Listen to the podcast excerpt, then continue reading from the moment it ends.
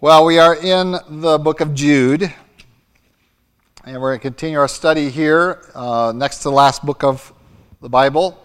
And if you start nodding off, I will go turn the AC on. So, seeing if you're going to nod off right now. Okay, Rita just did that, so here we go. I'm going to let that happen. If I remember how to do it. It must have come on. It must be over 78, 76. Sorry.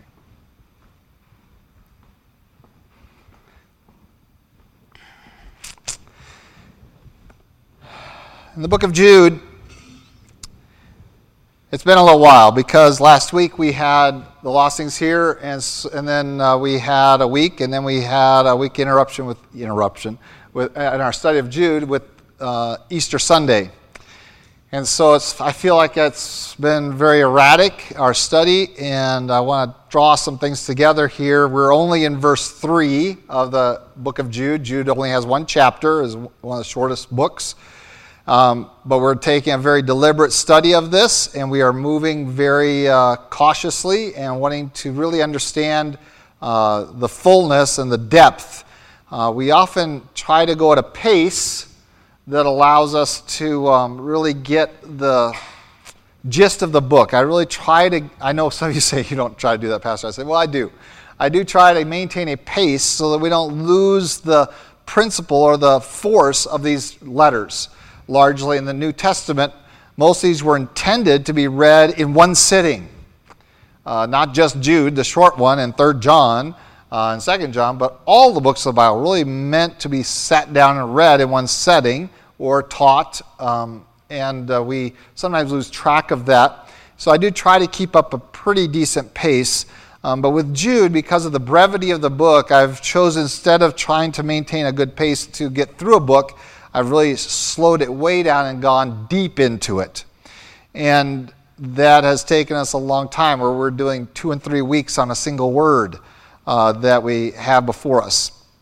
But this morning, I want to back us up a little bit, get a running start at understanding one simple concept that is not just here in Jude, but as we're going to see, uh, is throughout Scripture. But we're going to deal with two different errors that have crept in to the church. Nothing new, it was there way back then.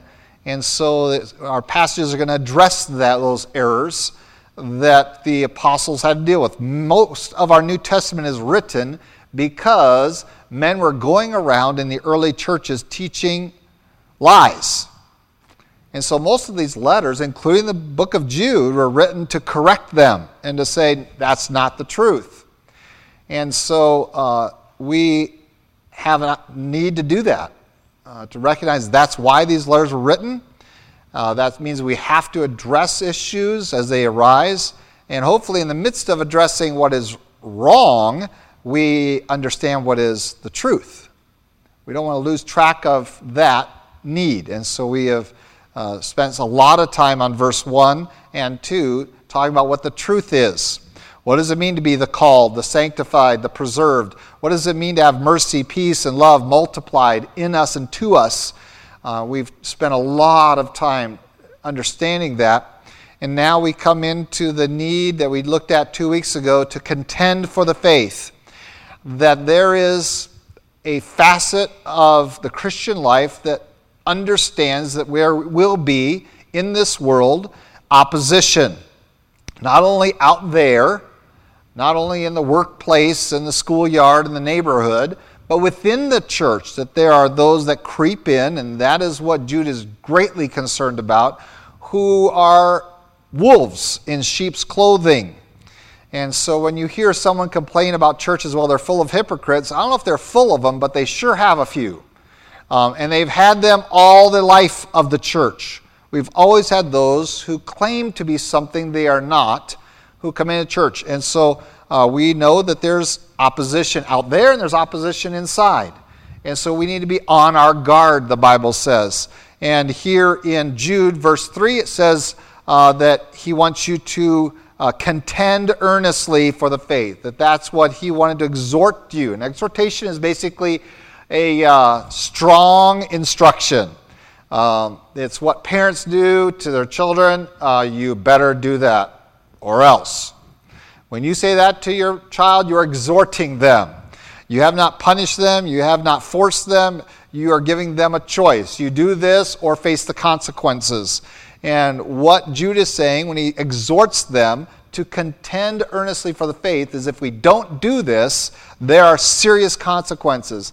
Uh, perhaps the book of the Bible that, that lays out those consequences most clearly is the book of Hebrews, where it says, If we fall by the wayside, there is no other salvation. So you've, you've lost everything if you lose this. So why are we containing the faith? Because it is that precious and important.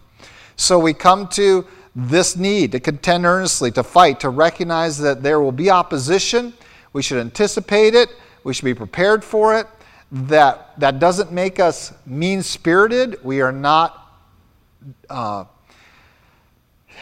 seeking to attack others, but we are defending the faith. We looked at a lot of passages two weeks ago talking about the need to stand. We are taking a stand. That is a defensive position. We are not told to go out there and attack the enemy's camp. Uh, we are told to take a very powerful stand position that many might interpret as that, but it is not. It is simply defensive. We, our assaults in the world are one that are characterized in Scripture as incursions of love that we go in and we, in our interaction with the world, we don't come to them in an antagonistic attitude, but one of loving concern. Let me share with you the truth of Jesus Christ, the faith that I have, the gospel message that we're going to talk about this morning. And so we go out there, and love should be characterizing our attitude even while we are somewhat defensive, that we are careful to recognize that the world is in opposition to God. It hates him. It hates the idea of him. It hates the authority that he carries. He, they hate the whole necessity to humble themselves before him. And so we realize that the world and all that they stand for and all that they promote, and they promote it heavily in your life through, the, through various medias, um, they promote it, uh, is a philosophically and intellectually and materially all in opposition to the truth of Scripture. And we can we, we played that out extensively two weeks ago. And so while we are wary of it and should be very cautious, and the Bible talks about that, that we are, are in jeopardy if we do not take that cautious approach, we will become worldly, become like them. And once we get in that condition, what does Paul say? I am afraid for you that the gospel was preached to you in vain. It's worthless to you. If it doesn't change your life, um, church is worthless. Going to church, praying prayers, if it doesn't have an impact on your life, become more Christ like, it is worthless. Are there people in churches like that? Yes, all kinds of them. And that's not an excuse for you to be like that or to avoid it to avoid church, but rather to avoid being like that. The solution isn't for you to avoid what God has commanded you to do completely, but rather to avoid being the hypocrite of claiming to be a Christian and not living it. And so we are called to contend earnestly. And throughout all those passages that we studied several weeks ago, we found that uh, the other words that we used was to endure, to fight, to stand, to stand fast. These are the words of Scripture to describe the Christian walk. Does that sound like a walk in the park? Does that sound like uh, sliding down a slide? Um, no, it's not fun. It's not always easy, but it is necessary and beneficial, and in the end, it is our joy. And yes, there are joyful things that aren't fun. Did you know that? Um, since Maria just delivered her baby, oh, she's probably nursing or something. Um, is delivering a baby, how many you delivered babies here? Just one? Put your hand up if you have delivered a baby. My hand is up. Trust me, if you're a father, you delivered that baby with your wife because it was was it fun? It wasn't fun for me. I mean, my wife is telling me things. I'm like, this is my wife in the midst of delivery? Get over here. And boy, when she grabbed on and she's like, I go, oh, you're having a contraction. Now I'm having pain to share with your pain. There was nothing fun about delivering a baby, but it was joyful, wasn't it? Full of joy.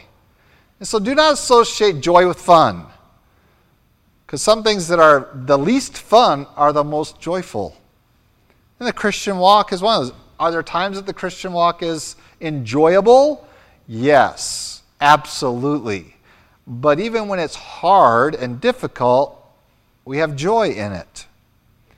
And so we talk about contending earnestly for the faith, that when we do so, that we will have the peace of God passes understanding. A confidence, a, a sureness, a settledness in our faith, and it is evident to everyone that there is a difference that Christ has made in us. So, we are coming to verse 3 now, and we're looking at the last phrase of the verse. It says, Contend earnestly for the faith. We're going to talk about that a little bit, which was once for all delivered to the saints.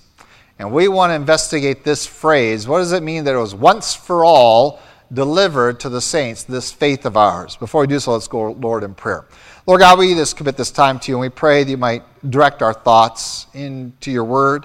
Uh, Lord, that they might not be filled with our own ideas, but your truth, that your Spirit might direct where He needs to convict us of our sin and of your righteousness, of the judgment to come, that He might do so. That He might uh, illuminate us, to turn on the light to our understanding, to uh, correctly uh, understand the words before us and their power and their principles, that He might do that work, that where He needs to comfort us, that where He needs to encourage us, that He would do that as well.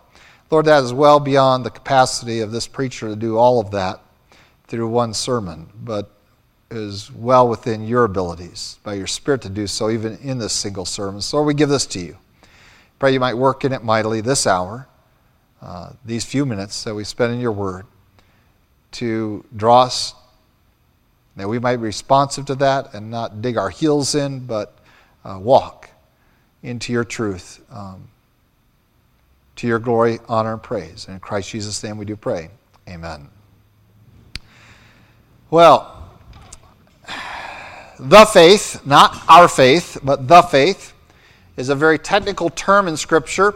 We'll find it in several places. Paul uses it extensively. When we're talking about the faith, we're not talking about whether you have faith, whether you, uh, that Sunday school is talking about, Bill's talking about your faith that it should be secure, it should uh, be well founded, it should be strengthened, it can grow. All those things are our individual faith. But when the Bible talks about the faith, it is really talking about the gospel. It is talking about the body of teachings of Jesus Christ and the person and work, what he did of leaving heaven's glory, becoming man, living among us without sin. Uh, teaching, performing those miracles, demonstrating his divinity, and then being crucified by the Jews and Romans together. They all managed to get involved. Um, and being in the grave three days and then resurrecting. And the coming of the Holy Spirit. Uh, that whole work of Christ and really going all the way back to creation, the scriptures um, are what we call the faith you would refer to it as Christianity. Not only the uh, theological teachings, the, the principles, but the living of it and the uh, requirements of it, the commandments, uh, all of that is the faith. And so we are told to for the faith, not your faith. I did imply that last two weeks ago quite a bit. I wanted to take it a different tact that you make sure you secure your faith, that you're established in it, that you're taking a stand. But the stand we really take on, the thing we trust in, isn't our ability to trust. I don't want you to trust in yourself, in your faith. I want you to trust in the faith because that body of truth is unchangeable. It doesn't vary. It doesn't feel right one day and then gets discarded the next. It is constant. It is our faith. It is the faith that Christ has delivered to us, as we have seen. Uh, we have been granted this knowledge of God, of His ways, of his person, of his requirements, and of his loving care for us. That he has met those requirements on our behalf because he proved over 4,000 years of you trying, mankind trying, that no man can meet God's requirements. Every one of us stands guilty before him. And so God in his love gave us this body of knowledge whereby we could receive it. And that requires your faith to receive it, no doubt about it. But he, we call it the faith, that body of work of God from creation all the way through the recreation of the individual believer, and then ultimately the recreation of the heaven and the earth. So that is the faith that Jude is talking about here. Uh, the half brother of our Lord. This is the who Jude is. So he grew up with Jesus in the house and uh, is sharing with us uh, his perspective, uh, his care and concern for the churches that he was involved with. So we come to a phrase here that how we understand what the faith is referring to, and we can take you to several passages in Ephesians and Romans where Paul uses the faith very specifically refer to the gospel. And, uh, and maybe I better do that. Let's turn to Ephesians, just so you can see that I didn't make that up. And uh, turn to Ephesians chapter 4.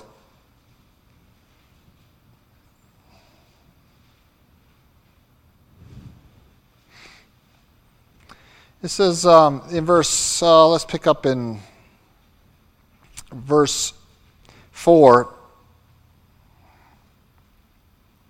Oh, let's go to verse 1, because we've already talked about the calling. I, therefore, the prisoner of the Lord, beseech you to walk worthy of the calling with which you were called, with all lowliness and gentleness, with long suffering, bearing with one another in love, endeavoring to keep the unity of the Spirit and the bond of peace. There's one body, one Spirit, just as you were called, and one hope of your calling, one Lord, one faith one baptism, one God and Father of all, who is all, above all, and through all, and in you all. So we find this idea that the faith is, is comparable to the gospel. And again, there are other, many other passages we go to. I just wanted to include one at least. So you see that, there, that the faith is referring to not your faith, but the body of work of God on our behalf, this teaching, this truth. So Jude tells us that this faith was delivered to you. It was delivered to the saints, technically, is what he says. We're going to talk about that here shortly. And he uses a couple of words to describe how it was delivered to you. It was brought to you, it was brought to us. This body of work of God, from creation all the way through to the recreation, this truth was delivered to us. And he says it was once for all delivered to the saints. And this is going to get us into trouble a little bit because now we have some theology we have to deal with. What does once for all mean? Some have taken this to mean that it means once for all time. That is, that uh, there would be no further need for any other work of God beyond the work of Jesus Christ, that He finished it that it was completed, that the, the requirements of God were met, that there was no longer any need for any further sacrifices, and that this is once for all time. That the faith was established, that it was completed, that it was finished. Others come to this and say, no, this is referring to once for all people. That all men are given access to and have opportunity and are called to receive this faith. And thus, what Paul or what Jude is trying to say is that the faith it was once for all men was delivered to the saints and that and we're going to have responsibility to share it with others. So now we have a choice, right? You can either say it's once for all time or once for all people. But there is a third choice, um, and that is not to choose between them, but to choose to accept them both. And this is called a both and apologetics. It's not one or the other interpretation because we go to different scriptures and we're going to find out that both of them are true in Scripture. And there are many times that biblical writers purposefully do not fill in a couple of words that we would like to see because they intend to mean more than just one thing. And I believe this is one of those instances. So let's go to our scripture reading earlier this morning in 2 Corinthians. I invite you to turn to 2 Corinthians chapter 5. We read there earlier during the Bible reading portion of our passage, and I want to just pick up on this a little bit for you to see this once for all people Verse 14 of 2 Corinthians 5 says, For if we are beside, I'm sorry, for the love of Christ compels us because we judge this, that if Christ, that if one died for all, then all died. Now it is pretty obvious what that all is about, right? Is it all time? No, it's all people. One man died for all men. And that one is capitalized there because that one man is Jesus Christ. Verse 15, and he died for all, that those, and so we don't refer to time or minutes as those, that those who live should live no longer for themselves, but for him who died for them and rose again. And so we find in Scripture very clearly that one of the facets of this once for all work of God, this faith that is once for all, is once for all people. It is once for all man. That all have sinned and fallen short of the glory of God. And therefore they have earned their wages of death, because as the wages of sin, Romans 6.23 says. So all of us have that need. We are all in that condition of being at enmity, at odds with, an enemy of God in our sin. And so Christ did not come to die for just some, but for all. I'm pretty sure that's what 2 Corinthians 5 said, did it not? He, one, died for all. You might think, well, that's pretty clear, Pastor. I can get that. And yet, in our churches and our theological circles, you would be shocked at how many churches do not teach that at all. They believe that Christ only died for some the elect, the chosen, the ones he chose to die for before he even created the world that existed. And what they do is they take this word all and they make it instead of all people to make it all kinds of people. Well, what does that do to us? Well, now um, that means that he chose some to save out of rich people and some out of poor people, some out of Jews, some out of Gentiles, some out of women, some out of men. But he just, so he chose to save all kinds of people, but not all people. And of course, they would go back to Jude and say, You see, it was delivered once for all to the saints. So it's only the saints that get the faith. But we're going to see that that's really not what he's saying at all. And so, yes, this is a very important theological argument that we have to make.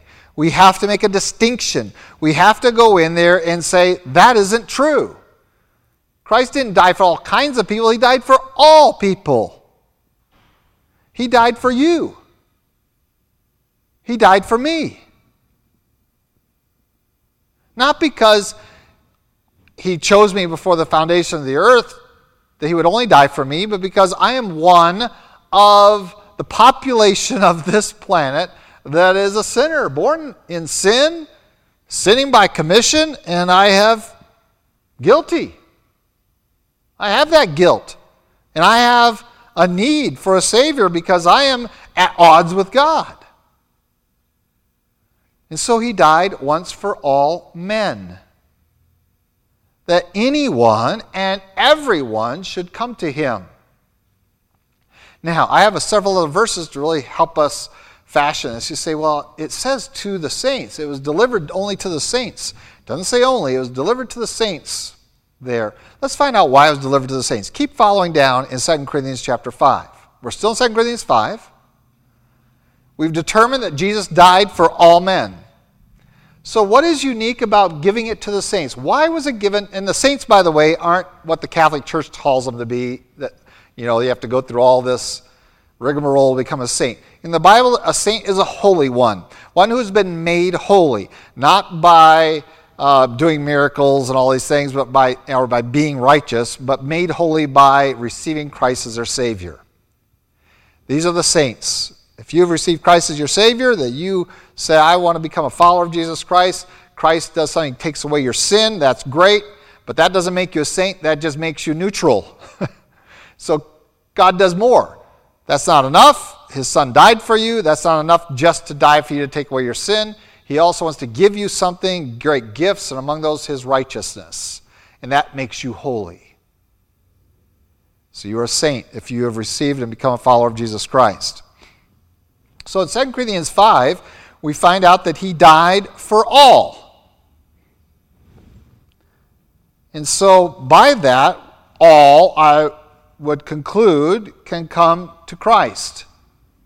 But they must come to Christ as the only way. So let's jump down. I'm going to skip a very important verse we're going to come back to here very shortly. Let's jump down and see what are we supposed to do with this? Verse 18 Now all things are of God, who has reconciled us to himself through Jesus Christ, and has given, that's that word in Jude, that would be what? Come on, class, help me out. What did it say in Jude? Delivered. He has given this to us. He has delivered something to us. Why?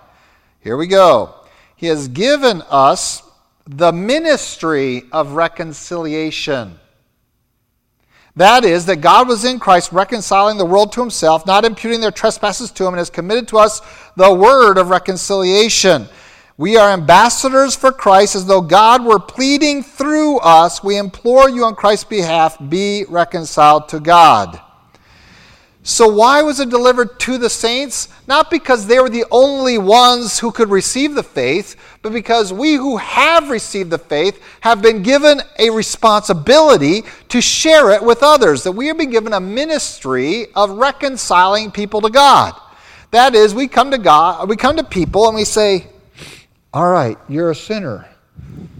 I was too. And we can rehearse the Ten Commandments with them. That's a great way to show them they're a sinner. I said, well, let's just go to the Ten Commandments. You ever taken the name of the Lord in vain? You ever cursed? You're guilty. You ever disobeyed your parents? You're guilty. You ever coveted your neighbor's stuff? Well, that's an American pastime. You're guilty. There, I just, conv- you're guilty of at least three right there. Bam, bam, bam. That's one third of the Ten Commandments almost. We don't even get into murder, and which Jesus says if you hate your brother, you've committed murder. We won't get into adultery, which Jesus again says if you lust after a woman, you commit adultery with her in your heart. Now you're up to half of them. Have you lied? Oh man. Have you kept any of them, folks? you're pretty much guilty. So we can conclude our guiltiness and we come to the world with this really bad news at first. Well, you're guilty. And because of that, God, as a righteous judge, has to judge you. Because if you let the guilty off, are you a good judge? No. The only ones that are going to praise you are the criminals. Well, God is the righteous judge. He's not going to let anyone guilty off. Price has to be paid, and the price for sin is death. And so we come initially with some bad news. You're guilty before God and you deserve eternal punishment because God is holy, holy, holy, and you're not, not, not. I say, well, where's the good news so far? Well, you got to start with where people are at. If they're not ready to acknowledge that, you're not going to be able to share with them anything good. The good news is, is that God loves you. You're a sinner, yes. You've made yourself his enemy by your sin, but he loves you. How does he love you? Well, he loved you enough to come, send his son to die for you, to die in your place. But he's not going to force you to receive a gift. Not going to force it on you. You have to accept it. So, who did he die for? That's the question we're asking. But our ministry, the reason he delivers it to the saints is so that we can deliver it to others. We have a ministry of reconciliation. We have the entire body of knowledge about the faith, about the gospel, is in our hands when we carry our Bible around.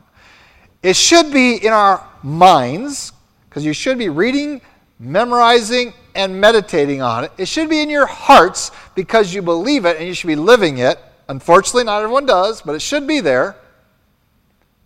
But at least when you carry it around, you got it in your hand. Here's the complete body of what you need for the faith. It's been given to you. Men have died to secure this for you in your own language. They have been murdered for translating this.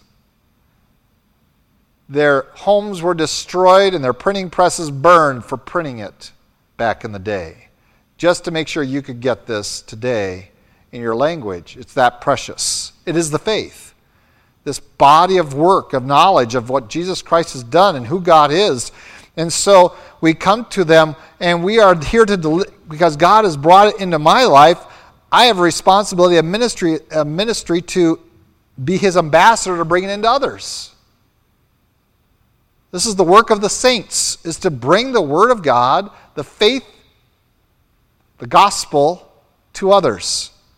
So, Paul here in 2 Corinthians, Christ died for all people, and because of that, we go to all people with this body that was presented to us. We received it. You know what? If that's enough for you, shame on you. Christian. Well, I'm safe. I accepted Christ as my Savior, maybe even got baptized. I did that all, and now I, I got my eternity figured out, so now I can, you know, go walk my life and uh, go up to my cabin in the woods and just sit and enjoy being a child of God, knowing that I got my eternity taken care of. No. The force of this is that what's been presented to you, God says, present it to others also. So God Jesus Christ died for all men. Because of that, we have a commission to go to who? All the world, making disciples, preaching the gospel to every creature, it says in Mark. So we are supposed to go to the whole world as ambassadors of Christ's kingdom. And so we are going out with that message. That's why it was delivered to the saints, but yet it was for all. It was once for all men. Now, the idea that it wasn't for all and it was only for the saints, I'm going to give you another passage that I'd like to throw at you a little bit, and that is in 2 Peter chapter 2. Just to help solidify your understanding that Jesus did die for all. If, if, if 2 Corinthians 5 wasn't good enough, and a lot of other passages, including Romans chapter 5 as well, Let's go to 2 Peter chapter 2 verse 1. This is one of my favorite verses to run by Calvinists who will say no Jesus only died for the elect, God only loves the elect, and everyone else God has condemned to eternal flame. In chapter 2, verse 1, this is a fascinating statement of Peter. He says, But there were also false prophets among the people, notice, even as there will be false teachers among you, he's writing to a church. Okay, that's what I said earlier. There are, pro- there are opposition members in churches. I do not ever deny that. I just pray they're not in my church. Let's keep going. Who will secretly bring in destructive heresies. We're going to talk about that in the weeks to come. But this is the next phrase I want to talk about. Even denying the Lord who bought them. Think about that a second. What did he just say? They are, these false teachers are denying Jesus, the one who bought them. Now, if they're denying Jesus, are they saints? No, he says they're false teachers, they're false prophets. And the Bible has really bad things to say about false teachers, that they have no hope. that they are condemned already, that they, they you don't even talk to them, you get away from them, you avoid them. Um, there's strong words about false teachers. We're going to see some of them in Jude. They're here in 2 Peter as well. But I want you to notice something Jesus bought them. The lowest of the low, the worst of the worst in biblical language, these are the dogs. These are those that come in and are wolves that are preying on the sheep. These are the worst of the worst. And what did Peter just say? They're denying Jesus who bought them. Jesus paid the price for them too. His death was sufficient for them. It, it, was, it was available to them because Jesus died once for all. He didn't have to die for each one of us, he didn't have to die a million deaths. He just had to die one time for all men.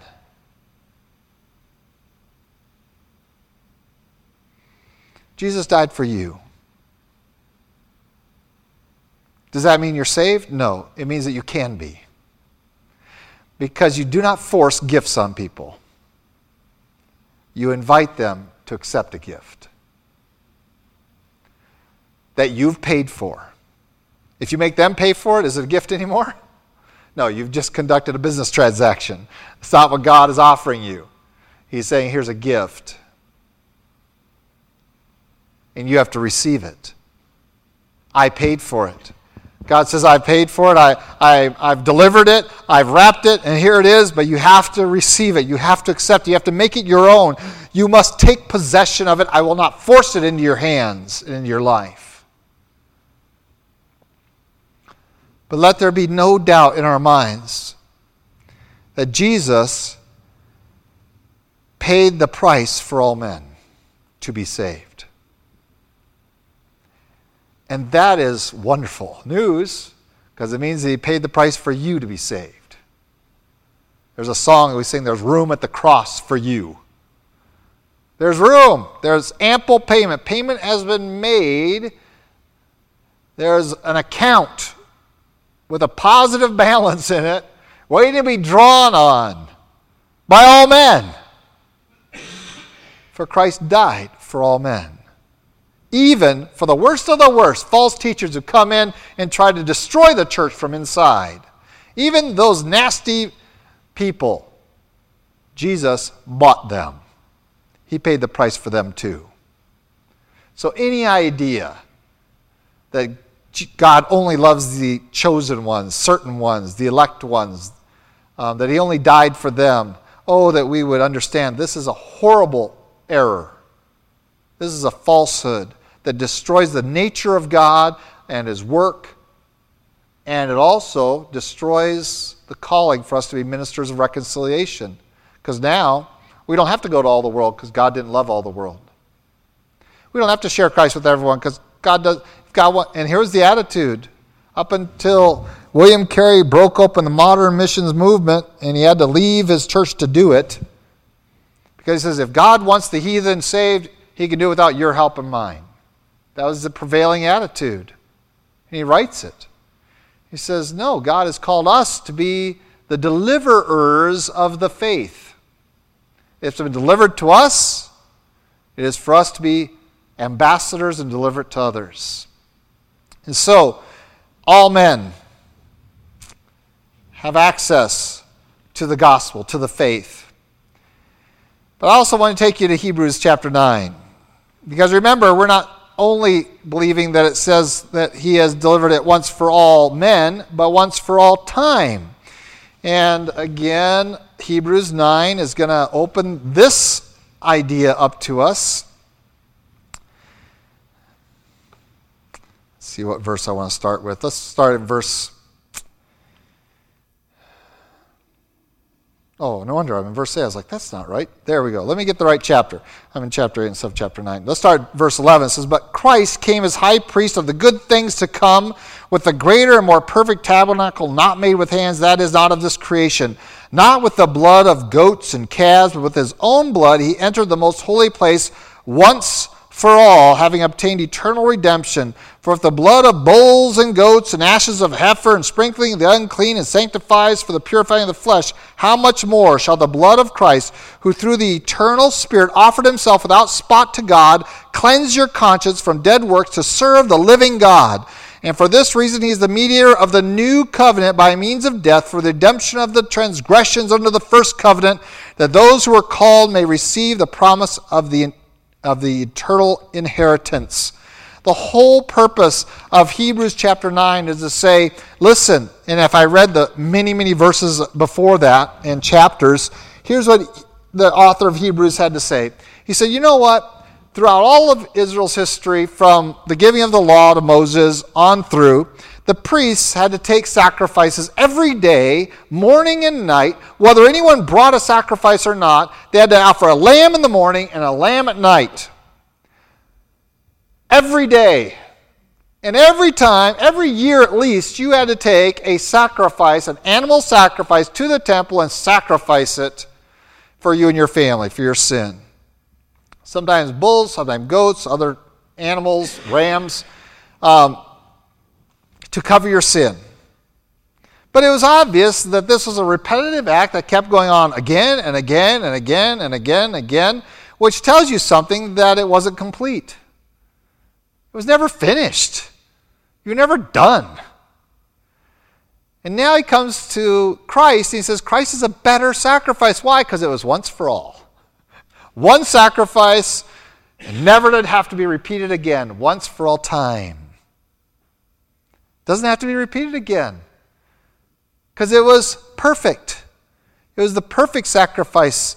And as you know, as much as the Israelites tried to have lambs and bulls and goats and that had no blemishes, the fact is none of those were sufficient. None of those were full. None of those were perfect. And so here comes Christ, who at just the right time, the Bible says, while we were yet sinners, while we were without strength, Christ died for us, for the ungodly, not for the saints. He died for the ungodly. You see, just the right time, Christ did this once for all.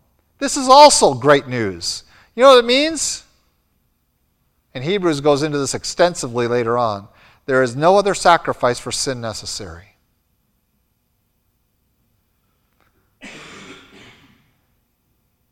To pay the price of sin is impossible for man. And now, because Christ has paid it for us, it's unnecessary to even try. Why don't we have animal sacrifice today? Because Christ finished it. It was done. One time for all time. To cover the sin of all men. So let's not pick between those two understandings of once for all, but understand that they are both there in Scripture. Christ died once for all time and once for all men, and it is completed. The work of your salvation, the hard work of your salvation, is done. The payment has been made. The question now is do you want it or not? Now, I've given away some gifts in my day to children and relatives, and some of you on occasions. Uh, you guys give gifts away, and um, they re- several gifts every now and then. Sometimes on Christmas Day, you know, you see the kid open the gift and it's broken before the day's over, and you're like, oh, that was a waste. Perhaps the worst thing maybe is when they don't want it, and they just kind of set it aside and it just and the word for that is garage sale fodder. You just gave them garage sale fodder. It's not something. God doesn't give those kind of gifts. To receive the gift of God is to make it your own and realize this is the most necessary gift, the most valuable gift I'll ever receive my entire life. But I have to receive it. I have to make it my own. God's not going to force you into heaven. He's not going to force you into his kingdom. He's not going to force you into his family. So he paid the full price and once for all. And now we, as the saints, having received it, have responsibility to minister it to others. And this is what is wrapped up in this very concise phrase. And that's what Jude is all about conciseness. Very concise phrase the faith which was once and for all, once for all delivered to the saints. That idea is what Jude wants to remind everyone of. Listen, this was brought to you by others. Uh, for them, probably by Jude. Jude probably brought them, but certainly others may have easily been involved. Um, you've received it. Now you have to defend it. Because if you do not cling to this gift, to this payment, to this sacrifice, there is no other available. This is the once for all deal. This is the only way to heaven. There are no back doors, side doors, windows, or trap doors. There is one way to heaven, and it is the door, Jesus Christ. Says, This is the once for all. So not only is there an inclusiveness that all men can come, but there is an exclusiveness that this is the only way in. Everyone has to come. And that is, while the other two facets is a once for all sacrifice of all time for all people are very exciting and make you smile, the idea that this is the only way to heaven is disconcerting. Because the consensus in our world is that, oh, just find your own way to God. And God is disgusted with that. You see, when Israel just wanted to tamper with that a little bit. They weren't going to throw out the sacrifice, they just wanted to go after the other gods too. Kind of like the Hindus, they just add gods. And you go to India and you'll see big billboards, and I recognize Jesus right there, but he's just listed as one of the alternatives. Just one to choose from. You know, or all of them, just take them all. Well, you know what happened to Israel when they did that? They added the gods of the nations in. The one true and living God says, uh uh and he destroyed them. He dispersed them, he sent them into captivity. He turned his back on them because they had turned their back on him. He does not share your worship, he demands it exclusively. Because he is the once, and may I add, the only for all. He is the only begotten of the Father who came and died. It is the only way. And if that offends you, I would challenge you to take it up with God at your judgment, where you stand guilty, and He's the judge. This is a judge that has said, I'm willing to pay for your crime once, my way. I don't know about you, but if I'm in a courtroom and I'm guilty of a crime and the judge offers me once, I don't complain to him, Can I have another offer? And call him unloving when he's already willing and offered to pay for my crime himself from his own resources, but only his way. And I don't leave there complaining. There should be more ways. He should be willing to pay for my sin my ways I choose. No, you're the criminal. You're the guilty party. That's why we talk about God's grace and mercy. And it is the arrogant, the self loving, the boastful, and the proud take it in their mind that they can go to God and dictate terms of their own surrender. You don't do that. You're the guilty party. You come on God's terms. And praise the Lord, there is a term. His name is Jesus, by which you can come and be received by God into his family. This is the faith which was once for all time, for all men, delivered to the saints. That we need to stand fast, guard, contend, fight for, because it's the only way men can be saved. Let's pray. Lord God, we do thank you for your love for us that moved you to send your Son to die on Calvary's cross on our behalf. For your love that extended even further to make sure that we heard the gospel this day, to give us a choice, that we have before us your word in our own language, whereby we can stand fast in our faith, in the faith that you have delivered to us, so we can have a confidence in this, in your truth. And Lord, we know that the world wants to undermine it and call it fairy tales and, and